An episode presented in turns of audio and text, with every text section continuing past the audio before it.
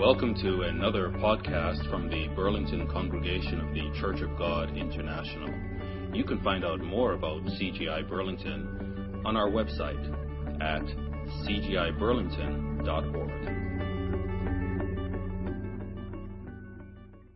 I would like to um, challenge that view of the church being, because God's not saving everyone now, that it's okay for us to be to be pretty happy with the church remaining in a pretty stagnant uh, state. Um, by saying it does not, it, it, it is not it, the commission that is given to us is that we must go out. Let us, let us get it straight. The growing of the church is something that God does. But the commission to go out and to preach the gospel so that all possibly that can hear it is not there's no question as to whether that is to be done. So there are two things we're talking about. We're talking about whether we are doing what Christ has, has commissioned, which is to go out and to preach the gospel so that everybody as far as possible, can hear it.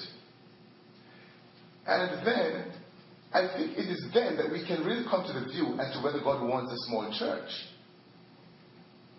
Because unless we are doing that, we don't know who God is calling.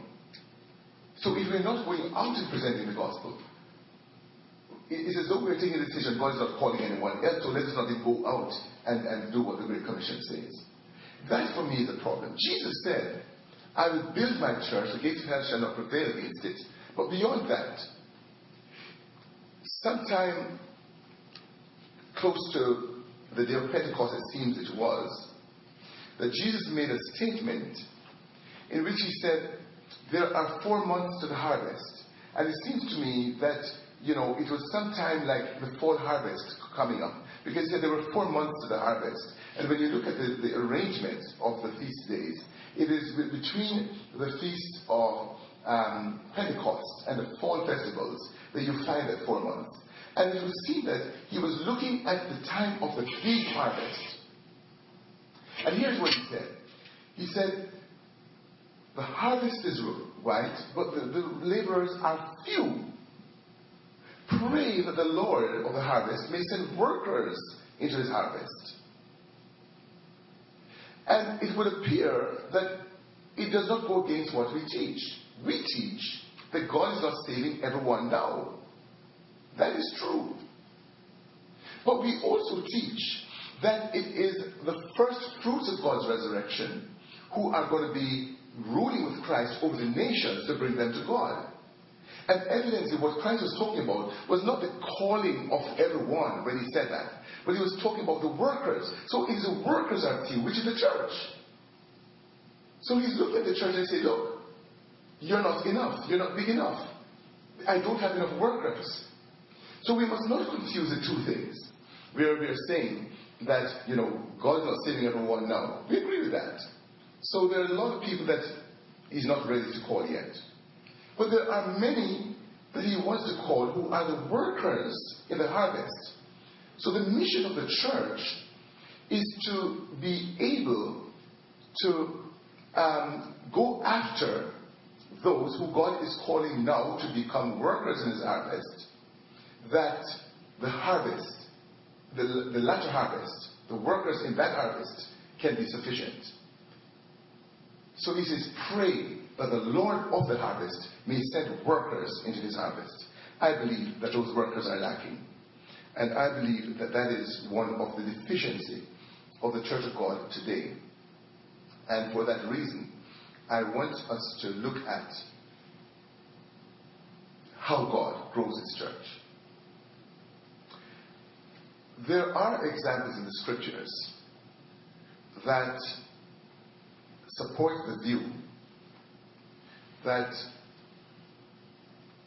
there is a two dimensional growth to the church. I think it was alluded to at some, at some point in our discussion this morning. That there is the spiritual growth, which is a strengthening and a building up of the brethren in the faith. And there is a numerical growth. So there are two levels of growth. So that a church can be growing numerically, yet it's not growing spiritually. And I put it to you that usually when a church is not growing spiritually, and if you see it growing numerically, the growth is what you could call artificial. Meaning, we are utilizing uh, substances, if you may, for just for to be a bit graphic, to, to boost it the way you would boost your agricultural growth by throwing a lot of chemicals on it. But it is not coming out of the real substance which God would want to use to grow. So people can use a lot of music. And they can do a lot of concerts. And then they can go and say, Oh, come and you'll be healed. And they can go and do so many things. And they can draw in a lot of people. But that's not the growth we're talking about. So we need to differentiate between these growth. The thesis, if you may, I would like to place on the table and for us to seek to defend is that God does not add to his church until the church is being spiritually um, mature. That's the time. In other words, uh, uh, prerequisite for numerical growth is spiritual growth. And to a great extent, and I say this very delicately and respectfully, the Church of God has not been growing in maturity. And there's evidence of it. The maturity of the church. Here's the evidence. The Church of God has been undergoing splits upon splits upon splits and defection upon defection and people running from this congregation to that one and to that one to another. Why? Because we are not able to manage much of the issues that arise in the church. That's an evidence of immaturity, spiritual immaturity. And what I want to do is to go into the scriptures, and I know we have just an hour to work within an hour. And I'd like to um, take us to Acts 2. And I want you to first of all look at verse 47. Let's look at that. And it ends this way. It says in Acts 2:47, and the Lord added to their number daily those who were being saved. Now, that, that's a very loaded statement. Because what it is saying is that people who God would have been calling to be saved are the ones that He's adding. A point I would like to make in this presentation at some point is that God does not add to his church people who he is not saving. Put another way, God does not bring terrorists. It is not God who brings terrorists into his church. God brings wheat into his church. If you go back to the parable used by Jesus, and the, the men were saying, um, you know, we saw we saw you planted these good seeds, but we saw a lot of weeds. Where did the weeds come from? He said the enemy popped in and sprinkled some weeds in, but he was not the master of the harvest that did that. That is the analogy. So God is, is God is actually calling people and He has foreordained them and He's calling them into His church. And those are the ones who, when they hear the gospel, it will make sense to them and they will, will come in. Now, the words the Lord added to their number daily.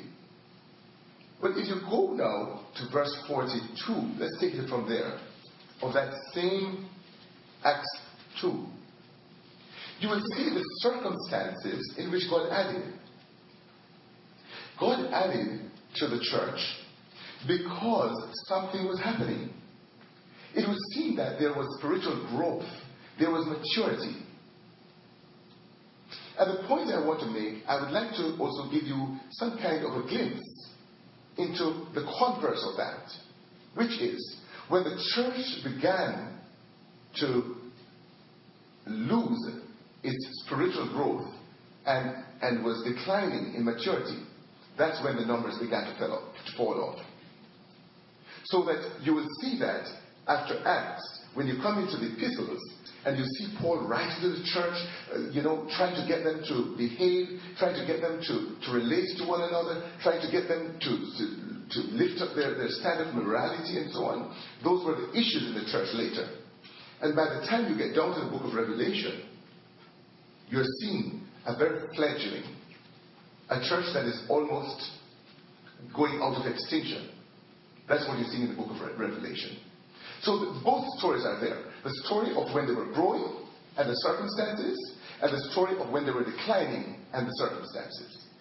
So let's see what we can cover in this, in this study um, to, to, to, to, um, to, to, sort of um, prove those points.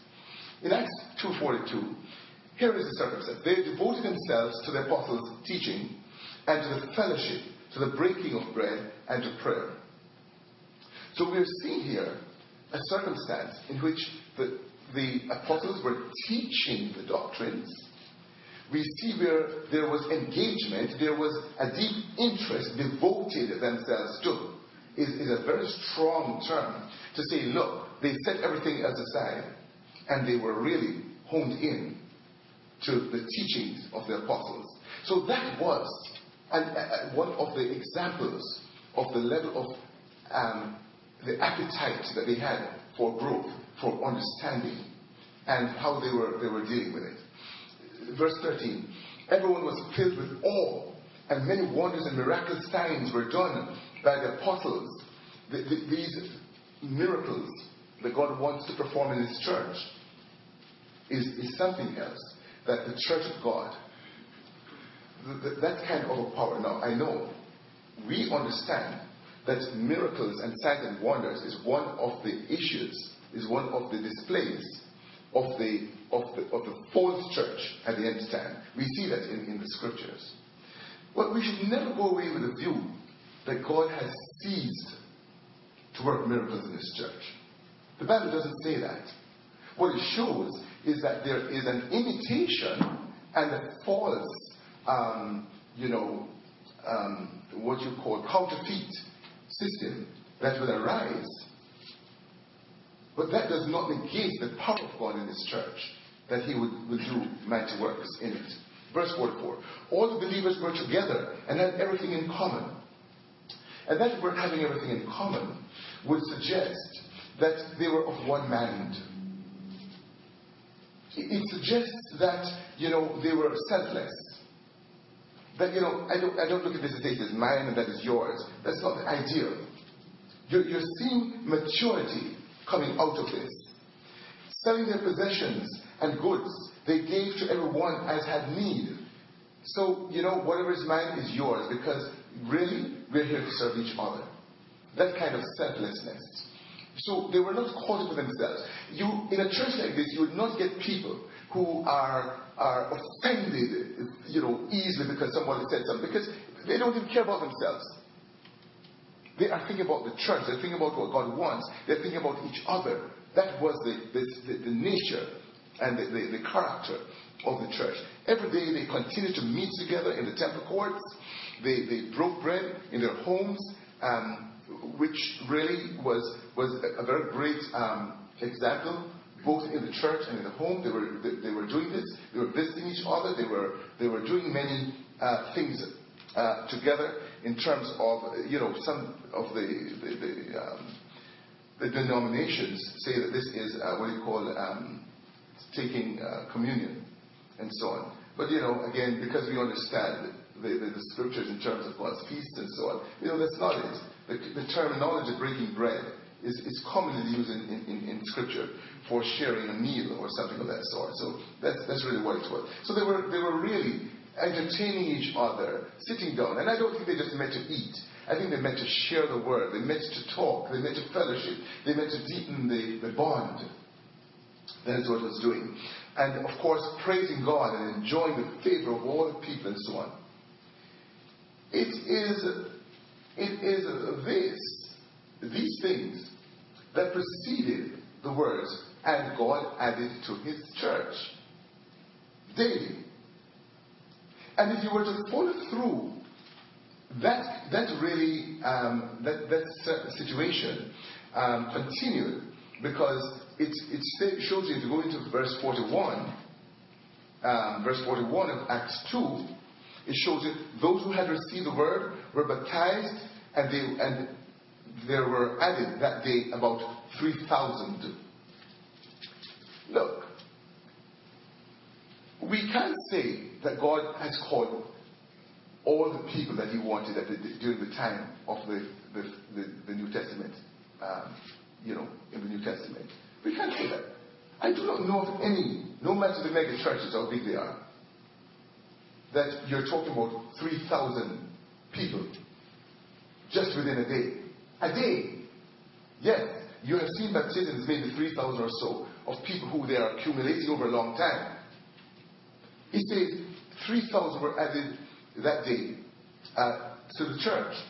And you go on, you step down to verse 47 of the same Acts 2. And it says, And the Lord was adding to their numbers day by day. We read that.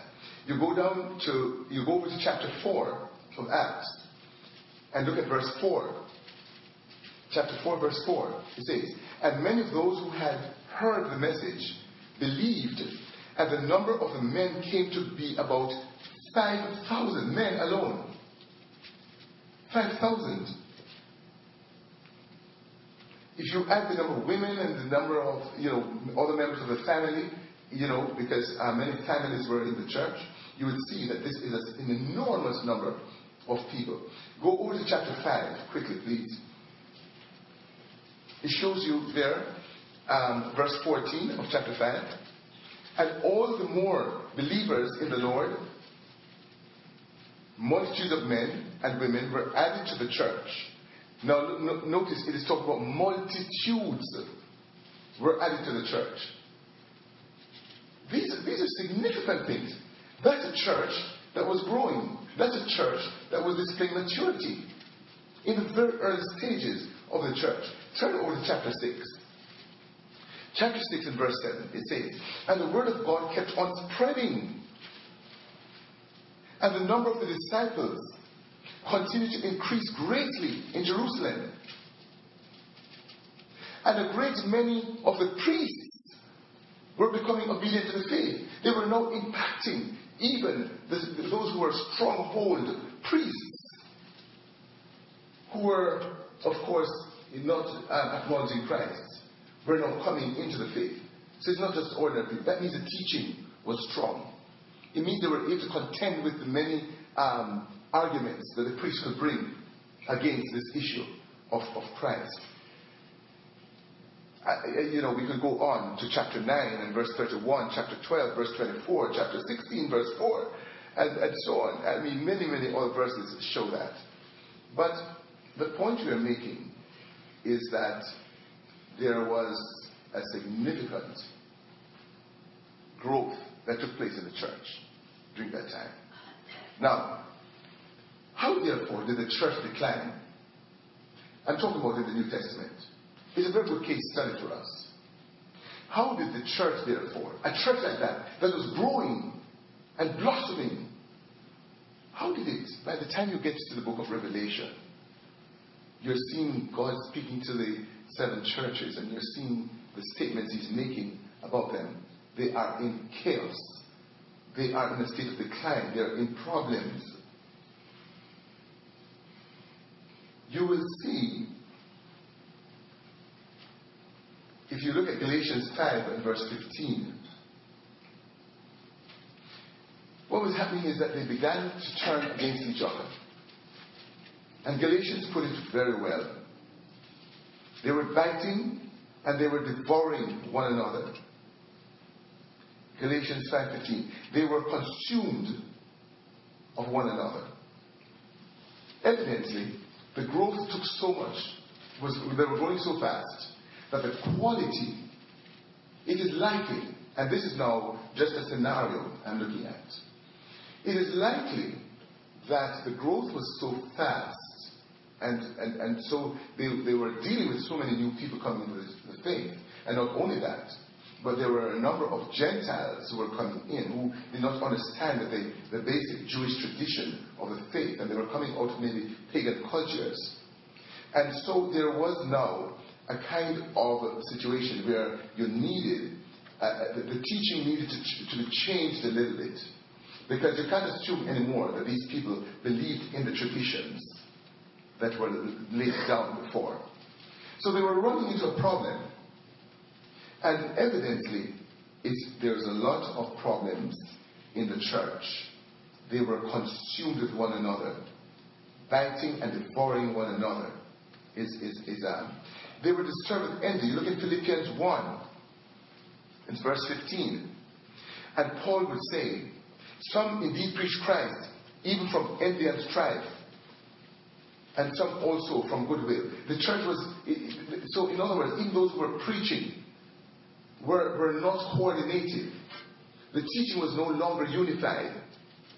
There was a kind of a, maybe you had a number of people who very quickly they were appointing people to do some teaching and some preaching, and they were not as, as um, qualified as the scripture uh, explained. Philippians 2 and verse 14, you see there, Paul is, is, is, is admonishing them. Do all things, do all things without complaining and disputing. Why would he say that to them? That's the opposite of what was happening in Acts 2. That's the opposite. Look at the church. The church is beginning to be a church where people are not getting along and they were disputing, and no, no doubt many were leaving the church because they could not take much of what was happening.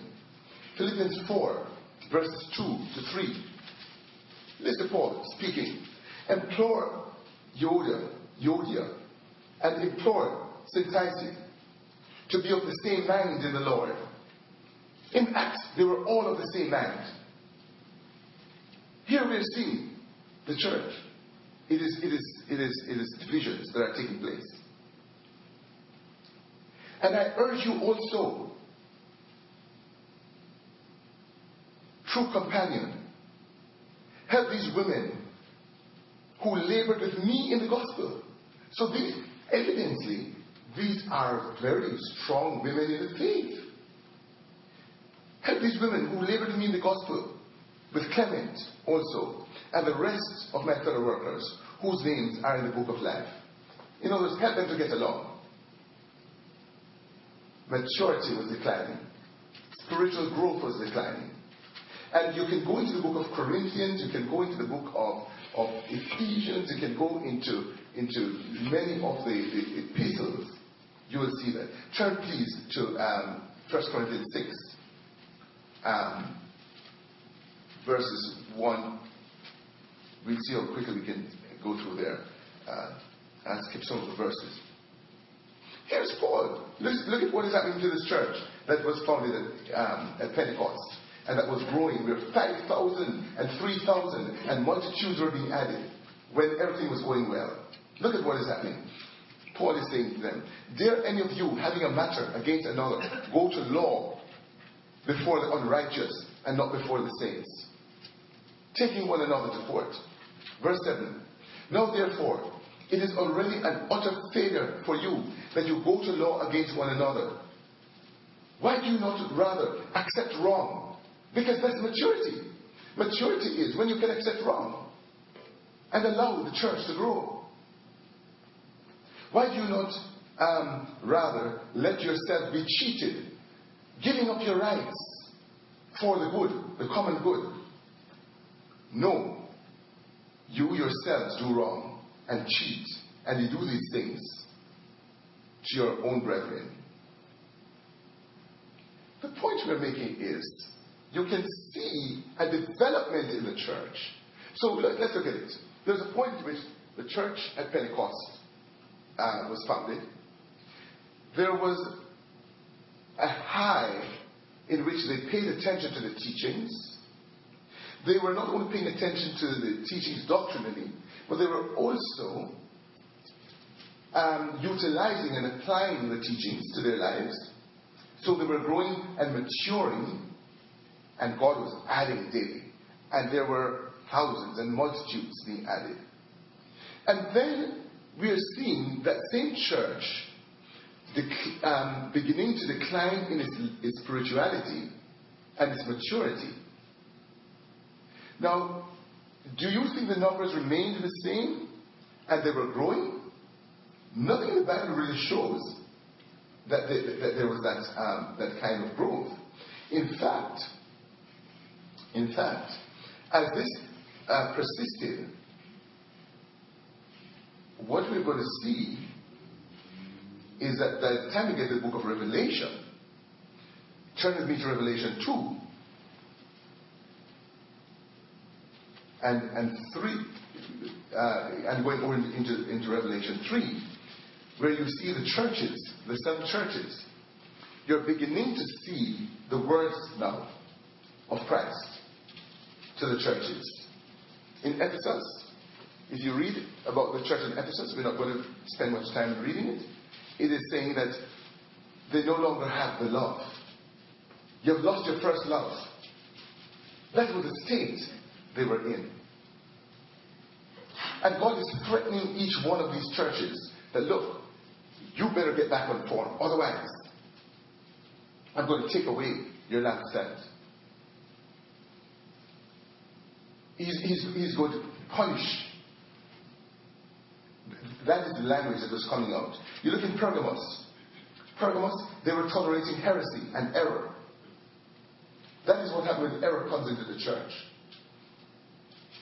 That is what happens when people begin to say, well, you know, and they are bringing their own doctrines. Heresy. You look at Thyatira, and they were comfortable with the sins. Oh, why bother? I mean, why do you think you, you are not you don't have sins too? So so nobody can tell anyone about their sins anymore. So we all become comfortable with our sins. You look at Sardis, and you know they were doing many, many things, but the, the church was not really growing. The Laodicean church, it shows you there that the church in Laodicea, they were what the Bible calls lukewarm, room temperature. You know what? We don't. We must not offend anybody. So you know what? Let us not bother to preach anything about the one true church. Oh, don't bother. You know what? God is planning a way to save everybody, so they don't have to keep any feasts. So don't bother telling anybody about feast days. Don't bother to tell them. Let's understand. It's, oh, everybody is in Christ. So once they are saying that Jesus Christ is Lord and Savior, that is okay. So you cut out the distinctives, you cut out the hard doctrine. And you're beginning to say, oh, people are coming into the church, although they're coming from other churches and so on. They were baptized over there. Oh, that's okay. You know, they were baptized already. You, you become this sort of all, being all things to all persons, in a sense. Which is not in the sense that Paul said it. And therefore, the lukewarmness And therefore, you're seeing by the time you get to the book of Revelation, it's good. You start there in the book of Acts, you end in the book of Revelation, and you have the middle. And what is in the middle is showing you the developments that took place. You're seeing how it grew at the beginning when things were going well. You saw how it declined spiritually and in maturity. And then you saw the result at the end. God, the lesson is this God adds to his church when the church is growing spiritually, growing and maturing spiritually. That is the lesson. The lesson is if you want the church to grow, and this is a message to Burlington, to us in Toronto, to the churches of God across. If you want the church to grow numerically, focus on growing spiritually. if you delve in and seek to, to rise to the standards that you see in Acts 2, I, I think we all should, should just say, you know what? Why don't we do it? Why don't we try to, to, to, to outdo the brethren in Acts 2? Let them, be, let them be your standard, let them be your model. And don't we try it? Try for a while and see what God does. Try sincerely. Don't do it like an experiment. Um, do it sincerely, fully. Because God understands the heart. God cannot be mocked. And see how we will grow. I believe that this is a timely message for the Church of God. I believe it is time for the Church of God to do introspection to see why it has been so stagnant and why it has been so, it's been dwindling more than anything else. Why there have been so many splits. Why it is that you're not having young people, more young people into the church. So, how do we get the church, members of the church, to grow? How do we get them to become mature? What do we do for all of us to become uh, spiritually mature? I think the the model in the scriptures is that just what Jesus said. He appointed apostles and, and the teachers and evangelists and so on for the building up of the saints, for good works. What is it? What is good works? In one sense, yes, it is to do the works of God generally. But more specifically, the book of Acts says to us when Jesus said, in the very first part of it, wait here in Jerusalem, and when the Holy Spirit comes upon you, you will receive power to be witnesses for me. I think the Church of God has failed to, to model or to adhere to that particular instruction.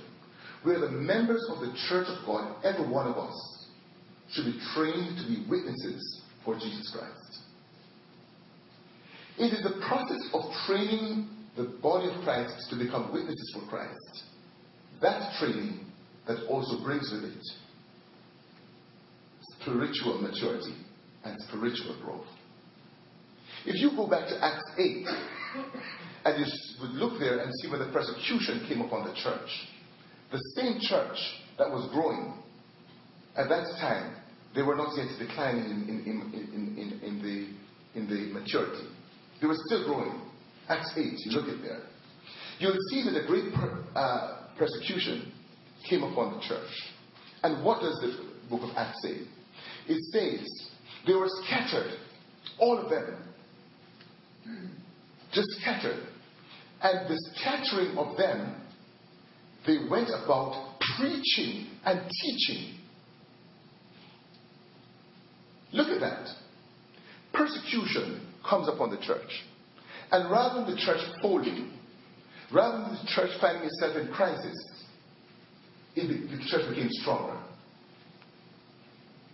That is because what when they were devoting themselves to the apostles' teaching, they were being prepared to go out and to be witnesses. And they were also taught that you must go through much tribulation to enter the kingdom of God. And they understood that. So when the persecution came, they were not surprised. Do you know today, if a little crisis should come upon the church, how many people just dwindle?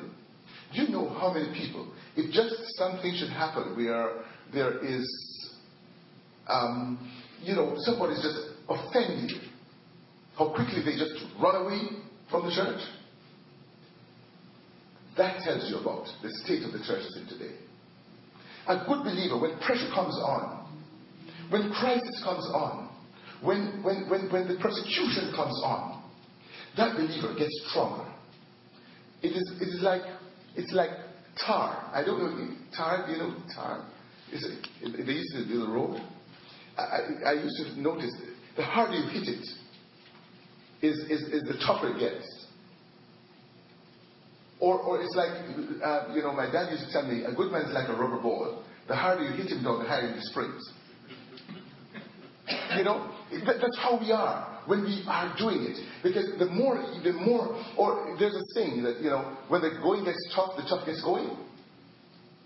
Those kinds of things begin to happen when we are mature. If you want to know immature people, just, just make it a little test and see when offense comes. This is not the place for me. We have not learned how to say, you know what? This is God doing His work in me. I'm a child. Nothing happens to me. The Lord orders the steps of those who serve Him. And all things work together for good to them that love the Lord. And I know that these things, these fiery trials, are working out for me an eternal glory. Those were the things understood by the early church. Why, when persecution came upon them, when offense came, they were able to become stronger.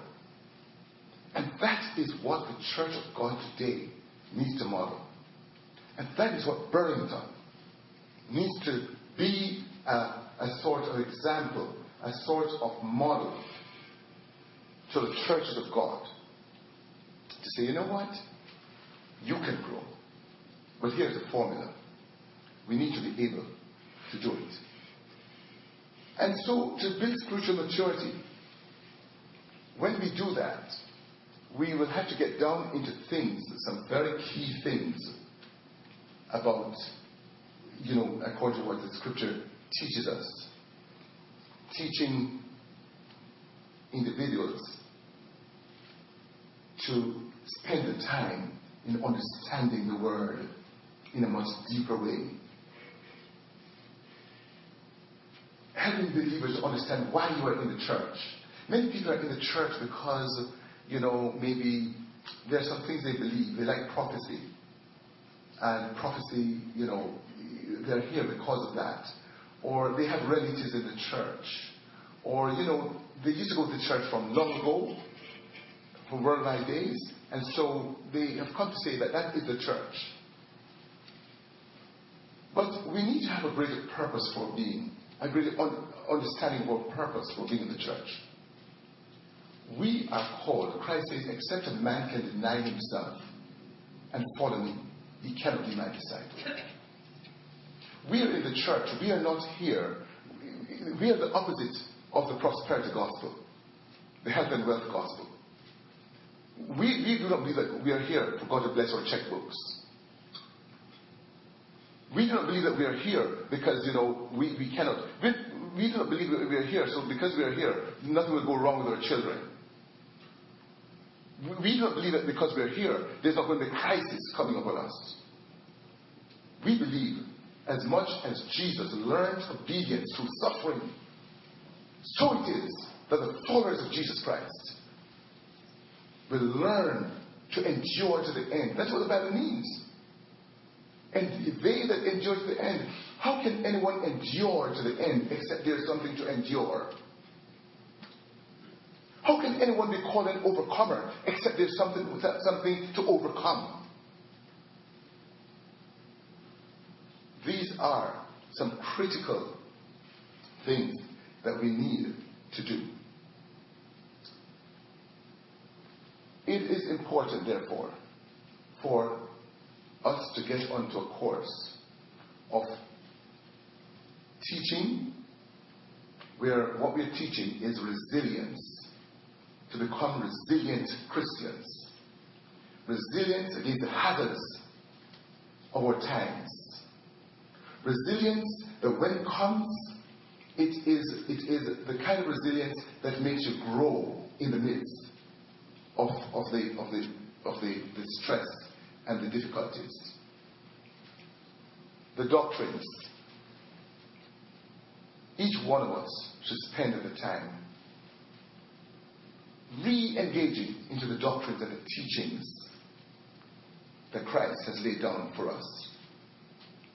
Each one of us should develop skills in sharing the word. When you come to church, you don't come to church just for you. I don't come to church just for me. I come to church because I want to be informed that I can go and share. There is a purpose. So when I listen to sermons, I'm listening to it actively and purposefully and for application. And th- those are the kinds of things. Lifestyle witnessing, where my life, if I cannot get to even speak with a person, by looking at me, I am modeling Jesus Christ to them. Let others see Jesus in you. Relationship building. Every one of us, we have families. We have relatives. We have cousins and aunts and, and children and grandchildren and, and, and uncles, and we have them. What does our being in the church of God mean to them? What are we saying to them? How many of them are we able to, to sit with and share? Of course, I know there are many who don't, don't listen. We understand that. But you know what? Many instances in the Bible where God called people, He called families. On many occasions, the families came. Or they went and they witnessed to their families. So you have a captive audience, an audience which is your own family. You don't have to feel badly about it. But how does our family see us? Does our family see some things about us that attract them so much that they say, you know what? I want to see what Aunt Jody or Aunt, Uncle, whatever, his church. Because, you know, when the family is in crisis or when this is happening, I just notice something different about this auntie. I see something different about this uncle. We are able to do that. And, and the, so the whole thing of emotional control and self-control and contentment, no matter what is happening, all those things are supposed to be supposed to be there. The phenomenon of a spiritually mature church cannot be underestimated. Let's, let's really turn to Acts. Um, let's Acts 8 and verse 4, very quickly. We start in verse 1. And Saul was there giving approval to his death, that is the death of Stephen. That's Saul, who became Paul. On that day, a great persecution broke out against the church at Jerusalem. And all, except the apostles, were scattered throughout Judea. Verse 4 Those who had been scattered preached the word wherever they went. That is what we want to do in the church. We want people when, after the Sabbath, after the feast, whenever, we, we, are, we, we have come to church and what we have learned, we want to go out and to share and to, to, to um, share with others. We see Jesus doing this, sending out his disciples in twos and doing the, the, the kind of evangelistic work that the church is supposed to be doing. We're seeing also in the Bible that the Bible says, so we're not, we're not trying to say something to you that is not really represented in the Word of God. Because what it says is we must always be ready to give a defense for the faith that is within us. So each one of us must be in a state of readiness. What it means is that in as much as a storm may be coming, such as you know, uh, you know, a tornado, a hurricane, a tsunami, and we, we, we know we, we got to be ready. But there is a spiritual tsunami coming. There is a spiritual tornado coming. We know that because we know the enemy seeks to devour and to destroy like a roaring lion. So it is our duty to begin to get that spirit of and that commitment to ready ourselves and to say we are prepared. You know what this means? It really means a personal commitment. It is one thing to make a commitment to be in the church, to come to church. But it's another thing to make a commitment now to become an active witness for Jesus Christ. And I think Christ is looking at us. he's wondering, what are we about anyhow? Where are we not sharing the word with others? And it's not very difficult. Let me ask you some questions. And this is not just in church. I know people do this in, in businesses. In order to get to talk to people, they, they would say, Who do you know that recently had a death in the family? Do you know the compassion that Jesus showed? If Jesus were around now and he knew in his village of the death in a family, he would have gone to show compassion. Why, why don't we use the opportunity to go? Who do you know that has recently, um, you know, had a newborn? A baby is born into the family, and you've gone over there, and you share with them, and use an opportunity to get a little information in, in order to just to be a witness for Christ. I'm not, I'm not saying that you are necessarily going to, these persons are going to be called. All I'm saying, you're doing what Christ says you must do. That's all I'm saying. If, if Christ is calling them, He will. But building relationships, it is shown in Scripture that relationship building was an important part of the building of the church. We can delve into it um, in, in, a big way today. But you'll see where, where um, when the woman at the, the, the well after she heard from Christ, she went home and she started speaking to a lot of people, telling them about this man she met. So it, that is, that's the kind of thing that we are called upon to do. You know someone that seems interested in a Bible study because they are, because there are many people out there. How many have you ever invited to the church? How many persons that you are in the church you've ever invited to church? No, we're not asking for answers now. We're just saying, think about it. How many persons are in the church because you are in the church? And who do you know that's having some hard time with their children and they can't take it anymore and they, and they need some help? And your, your, your pastor could probably be a good counselor or something of that sort. These are ways. In other words, God provides us ways to reach people. So it's not just a matter of going out there and preaching and teaching. It's building relationships that can. So, here are some things that we, we will do as a church. We're going to have to build, rebuild the zeal of, of, of, of the congregation, the zealousness, passion, commitment for works, and good works that Christ says that we must do. It's something that we, we all need to do. And each one of us, each one of us can do it. I was saying to um, uh, someone recently that, you know, you may say that here is a small congregation of, of the Church of God that has um, 12 people and they are all 60 and over in the church. So one look and say, oh, please, you know, this church is going to, in another 30 years, you know, maybe none of these people are going to be around because it would have been, back then, everybody's past 90 and nothing is happening, maybe the church will not be around anymore. That's one way of looking at it. The other way is, what a blessed church. A church that has matriarchs patriarchs. Twelve people who are probably the most respected people in their families. Twelve people who have not only children but grandchildren. that they can actually invite to come out and say, why not come out to church with grandma this week? When you know that something special is going to go on.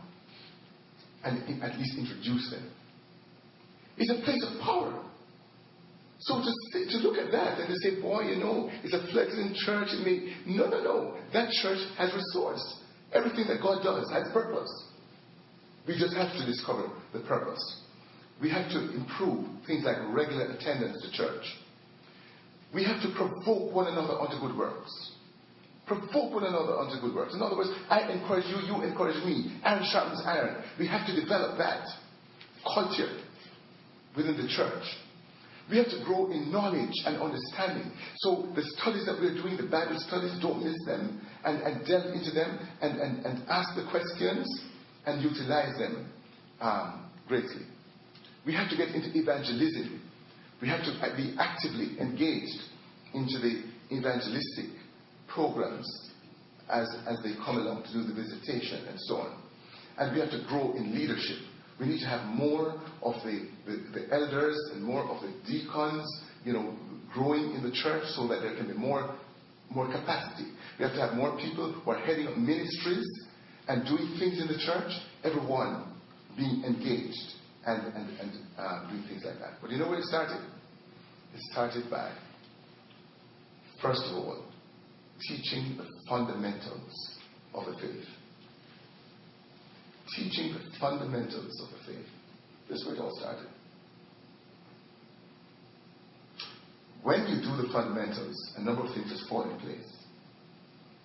So it is not so much saying to people, look, um, why are you not doing this? Why are you not doing that? That's not where we begin. We simply teach. Do you believe this? That's what Christ was saying. I am the resurrection and the life. Do you believe this? That's the question. When we learn these fundamental things, do we go ahead and build it? Do we have hardcore, committed Christians that, that are, are, are, so, are so formed that they have this deep passion and, and, and, and willingness to go out there and to do the work? I believe that the basis of numerical growth is spiritual growth. And I believe you can tell if a church is going anywhere based on its level of maturity. It is not the numbers. It matters not how small we are. That's not what matters. It is quality. Qualitative growth brings quantitative growth. If we grow qualitatively, we will grow quantitatively. Let us focus. Let us make this commitment. Let us give God a chance to, to really do His work among us. I believe that God is ready to do a mighty work among us. But He's waiting upon us to do our part. And I believe it's not going to happen with just the ministers doing their work or just a few people doing their work. It has to be they all had everything in common. It is not one or two. It is they all. It is when we shall have attained to that that ultimately we will see how God grows His church. This has been a podcast from the Burlington congregation of the Church of God International. We hope you are blessed by it. To find out more about CGI Burlington, visit our website at cgiburlington.org.